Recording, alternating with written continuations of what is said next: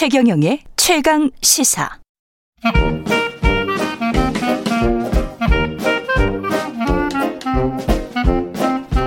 네, 최경령의 최강 시사 경제합시다. 월요일은 명쾌한 경제 이야기 나눠보고 있습니다. 박정호 명지대학교 특임 교수 나와 계십니다. 안녕하십니까? 예, 안녕하세요.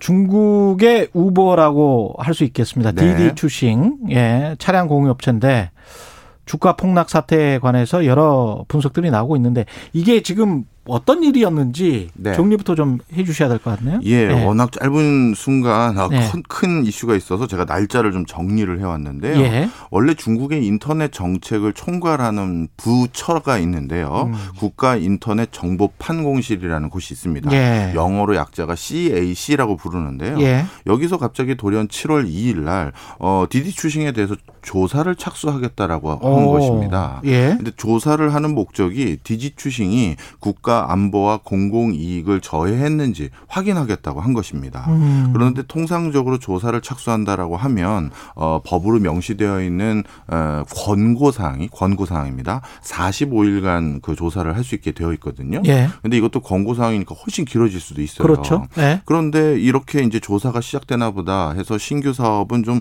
어, 신규 모집은 그래서 중단하나 보다 했는데 예. 45일간 최소한 예. 그런데 갑자기 4일 날 바로 이틀 뒤죠. 음. 어, 앱스토어에서 디디 추싱을 삭제하라고 명령을 내린 거예요. 예. 어, 이것은 생각보다 그 DAC가, 아, CAC가 예. 어, 뭔가 조사를 수행하는 과정에서 확증을 얻었거나 좀 더 어, 확실한 어떤 이제 어, 뭐랄까요? 억압적인 자세를 취하기로 이미 스탠스를 결정한 게 아닌가 이렇게 생각이 들었고요. 아니 3일 만에 네.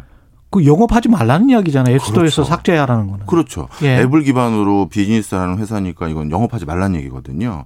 그런데 이게 디디 추싱만 아니라 더 자세히 들여다보면 미국에 상장되어 있는 일련의 회사들, 근데 물론 예전에 상장된 회사 아니고요. 예. 최근에 상장된 회사들에게 공통적으로 조사를 수행하고 있는데요. 음. 어, 중국에는 보스즈핀이라고 해서 어, 이게 칸준 기업이 만든 어떤 앱이고요. 예. 그다음에 윈만만이라고 해서 만방 기업이 만든 앱인데 음. 보스즈핀은 우리로 따지면 뭐 그 취업 포털 사이트들이 있죠. 아. 네, 뭐, 뭐 사람인 뭐 뭐 이런 회사들 예. 있죠. 그런 회사에 가깝고요. 윈만만은 어, 화물 디디 추싱이라고 보시면 됩니다. 아. 트럭 부르는 예. 예. 이런 것들까지도 지금 같이 조사에 착수했으니 이건 미국 상장한 회사들을 억압하려는 게 아닌가 이렇게 읽혀지고 있습니다. 근데 지금 세 회사 전부 다 플랫폼 업체고 네. 데이터베이스를 기반하는 업체들이기 때문에 맞습니다. 어떻게 보면 이제 중국의 정보를 아까 지금 그 명분이 국가 안보와 공공이익 침해. 예.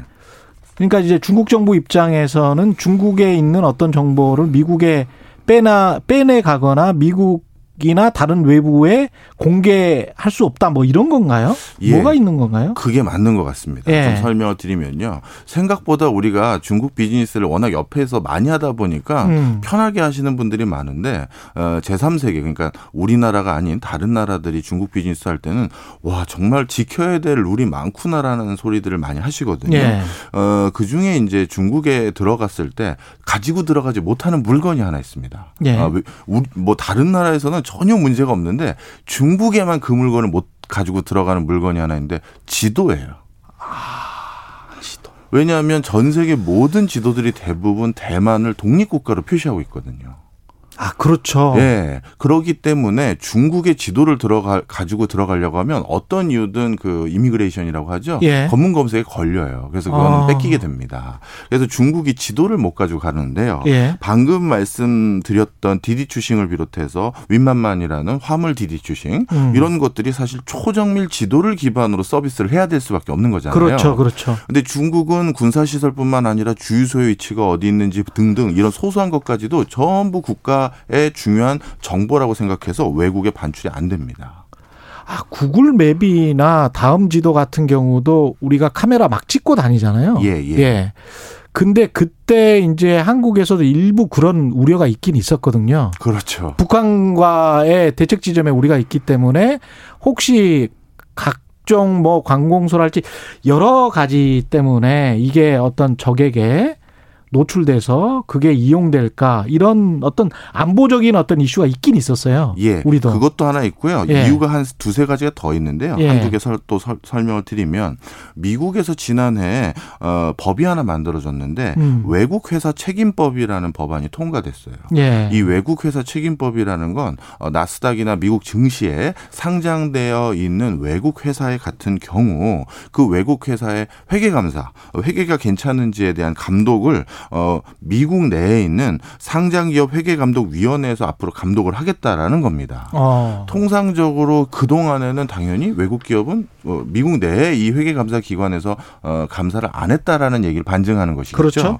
자 그런데 이것은 어떤 얘기냐? 중국 기업들이 어, 부실 회계 또는 방만 경영을 하고 저 장표랑 실제 저 경영 성과가 다른지를 미국 내부에서 보겠다는 얘기랑 똑같은 거거든요. 아. 그런데 통상적으로 뭐 증거는 없어요, 저도. 예. 통상적으로 개도국 같은 경우는 어 회계장부의 내용이 실제를 반영하지 않는 경우도 동종 있었었고요. 심지어 미국 같은 기업도 미국 같은 나라도 예. 앨론 사태나 이런 걸 보면 큰 부실 회계로 인해서 사회 전반적인 파장을 일으킨 적이 있었었죠. 그 일본 기업도 그랬지 않습니까? 그럼요. 예. 사실 나라마다 종종 있었거든요. 음. 특히 급성장하는 국가들의 경우는 더더욱 있는 경우가 왕왕 있습니다. 예.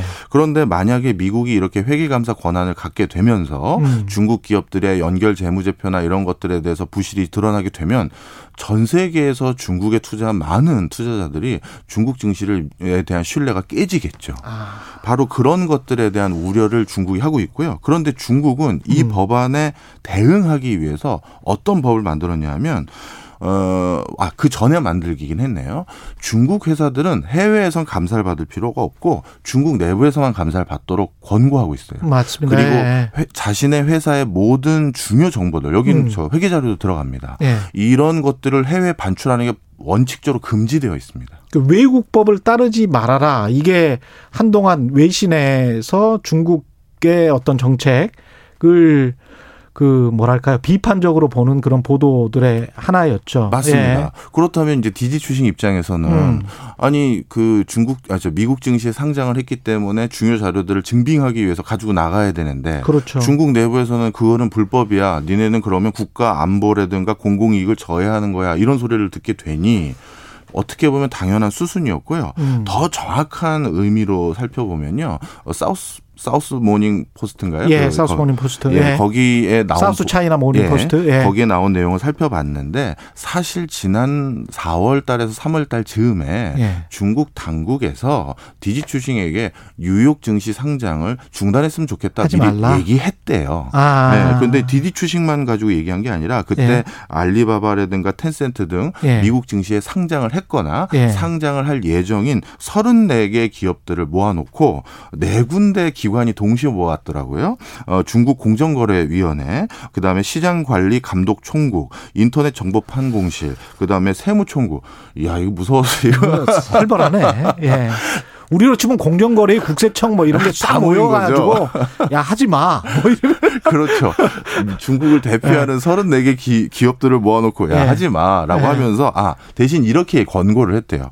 홍콩과 상하이 증시에 상장해라. 예. 아 차라리. 예. 그리고 특히 홍콩이 지금 뭐 여러 가지 중국 보안, 그 국가보안법 때문에 어, 많은 국- 기업들이 엑소더스 하고 있지 않습니까? 예. 그래서 홍콩의 증시를 다시 살려내야 되는 상황에서 왜, 왜 미국을 가니? 홍콩을 금융허브로 유지하기 위해서는 니네가 홍콩을 이용해라. 라고 권고까지 했다고 합니다. 이게 돈 벌려고 해도 애국적으로 해라 뭐 이런 뉘앙스가 좀 풍기고 있는 것 같고 디디 추싱도 생각해 보니까 알리바바하고 텐센트가 이게 출자해서 만든 기업이었잖아요. 예. 아, 디디 추싱은 하나가 더 있어요. 예. 아주 중국 기업 중에서는 이례적인데요. 원래 중국 기업은 외국인이 직접적으로 중국 증시에 있는 어 기업을 투자할 수가 없습니다. 그래서 음. 우회적으로 항상 홍콩을 통해서 투자를 했었거든요. 그런데 디디 추싱은 이대 주주 뭐 소프트뱅크는 뭐 다른 데도 많이 투자했으니까 그러려니 하는데 예. 삼대 주주가 우버예요. 아. 그런데 우버가 직접 투자를 했거든요. 우회 투자를 한게 아니라. 그러니 이거는 미국으로 미국으로 정보 유출이 될 가능성이 높다고 본 거죠. 미중 합작 회사였네요. 그렇습니다. 예. 이게 결국은 경제적으로 미국에도 안 좋고 중국에도 안 좋을 것 같은데. 네. 맞습니다. 어떻게 보세요? 예. 사실 어 저기 디디 추싱은 예. 어 모르겠어요. 아, 방금 모였던 34개 회사의 어, CEO들이 뒤에서 작당을 했는지까지 는 모르겠습니다만 디디 추싱은 이번에 굉장한 자신감을 가지고 있었어요. 예. 그리고 그렇게 국가가 하지 말라는 일을 했었을 때 어떤 불상사가 있는 있을 수 있는지 중국인들이 왜 모르겠습니까? 음. 그런데 디디 추싱은 어떤 자신감이 있었었냐면 방금 3월 달에 그렇게 뉴욕 증시에 가지 말고 홍콩에 상장하라고 얘기를 들었음에도 불구하고 4월 초에 뉴욕 증시로 가기로 결정을 해버립니다. 음. 어, 그런, 그런 이유는 뭐냐면, 일단 중국 내에 디디 추싱의 시장 점유율이 90%가 넘어요. 예. 그러니까 디디 추싱이 없으면 그 대중교통 수단 중에 일부가 단절된다라고 볼 수가 있는 것이죠. 그래서 그런 많은 불편 상황이 있고, 음. 그리고 이게 이제 어떻게 보면 개인적인 상황일 수도 있는데요. 디디 추싱의 사장이 류칭이라는 사람이신데, 예. 류칭이요. 예. 이분의 아버님이 누구냐 하면 류찬즈라고 레노버라는 중국 세계 최대 어. PC 사장 PC 회사의 예. 그 설립자세요. 레노버가 대만 회사 아니었습니까? 아닙니다. 중국, 중국. 회사였었나? 예. 예. 예. 그래서 이제 류짠즈라는 그 레노버 설립자의 따님인데 예. 근데 이분이 공산당원이고 중국은 큰 사업하려면 공산당원이어야 되거든요. 예. 그래서 공산당의 중요한 어 관실을 가지고 계신 분이라서 음. 이런 여러 가지를 믿었던 거죠. 아, 설마 나를 치리? 예, 그렇죠. 예. 그런데 와 이번에 정말 세게 나왔어요.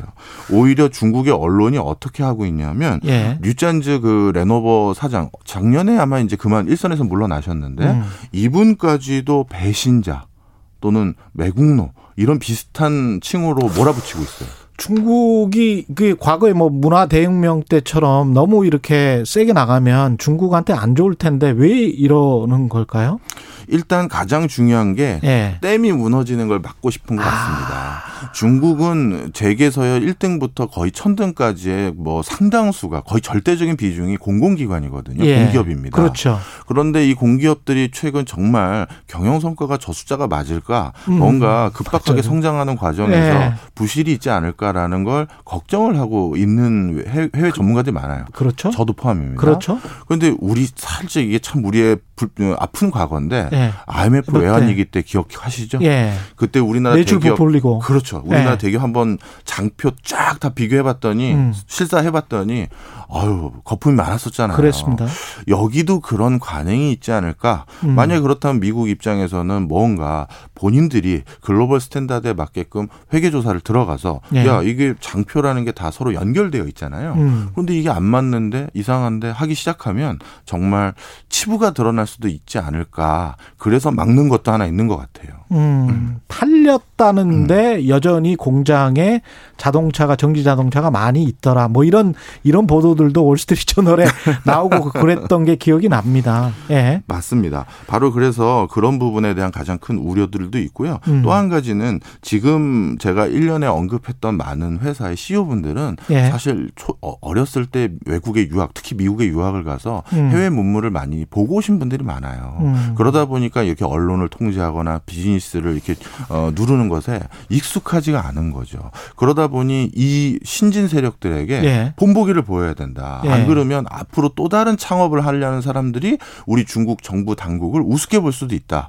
그래서 이거는 일벌백계를 하더라도 반드시 막아야 된다. 이렇게 생각하신 것 같습니다. 중국의 이런 강경한 스탠스가 우리 경제에는 어떤 영향을 미치겠습니까? 우리 기업에는? 어, 일단 그 투자하시는 그 금융권에 계신 그 음. 기관 투자자들이나 개인들 입장에서는 최근 중국 증시에 대한 관심이 높아지면서 많은 돈이 들어갔는데 예. 이러한 정부 정책 리스크로 인해서 큰 그렇죠. 손실과 대규모 소송도 지금 예, 예고를 하고 있는. 상황이고요. 예. 그다음에 이제 어 다행히도 중국의 ICT 기업들에게 이번에 그 아주 저 제재가 딱그 초점이 맞춰져 있었잖아요. 예. 근데 중국 ICT 기업하고는 우리는 직접적인 교류 협력을 잘 안 했죠. 그렇죠. 왜냐하면 예. 막아놨으니까요. 예. 그래서 그 부분에 대한 손실은 좀 다- 상대적으로 우리가 미국이나 다른 데보다는 덜 할 것 같습니다. 예. 알겠습니다. 고맙습니다. 지금까지 최근의 최강시사 경제합시다. 박정호 명지대학교 특임 교수였습니다. 고맙습니다. 감사합니다. KBS 일라디오 최근의 최강시사 듣고 계신 지금 시각은 8시 44분입니다.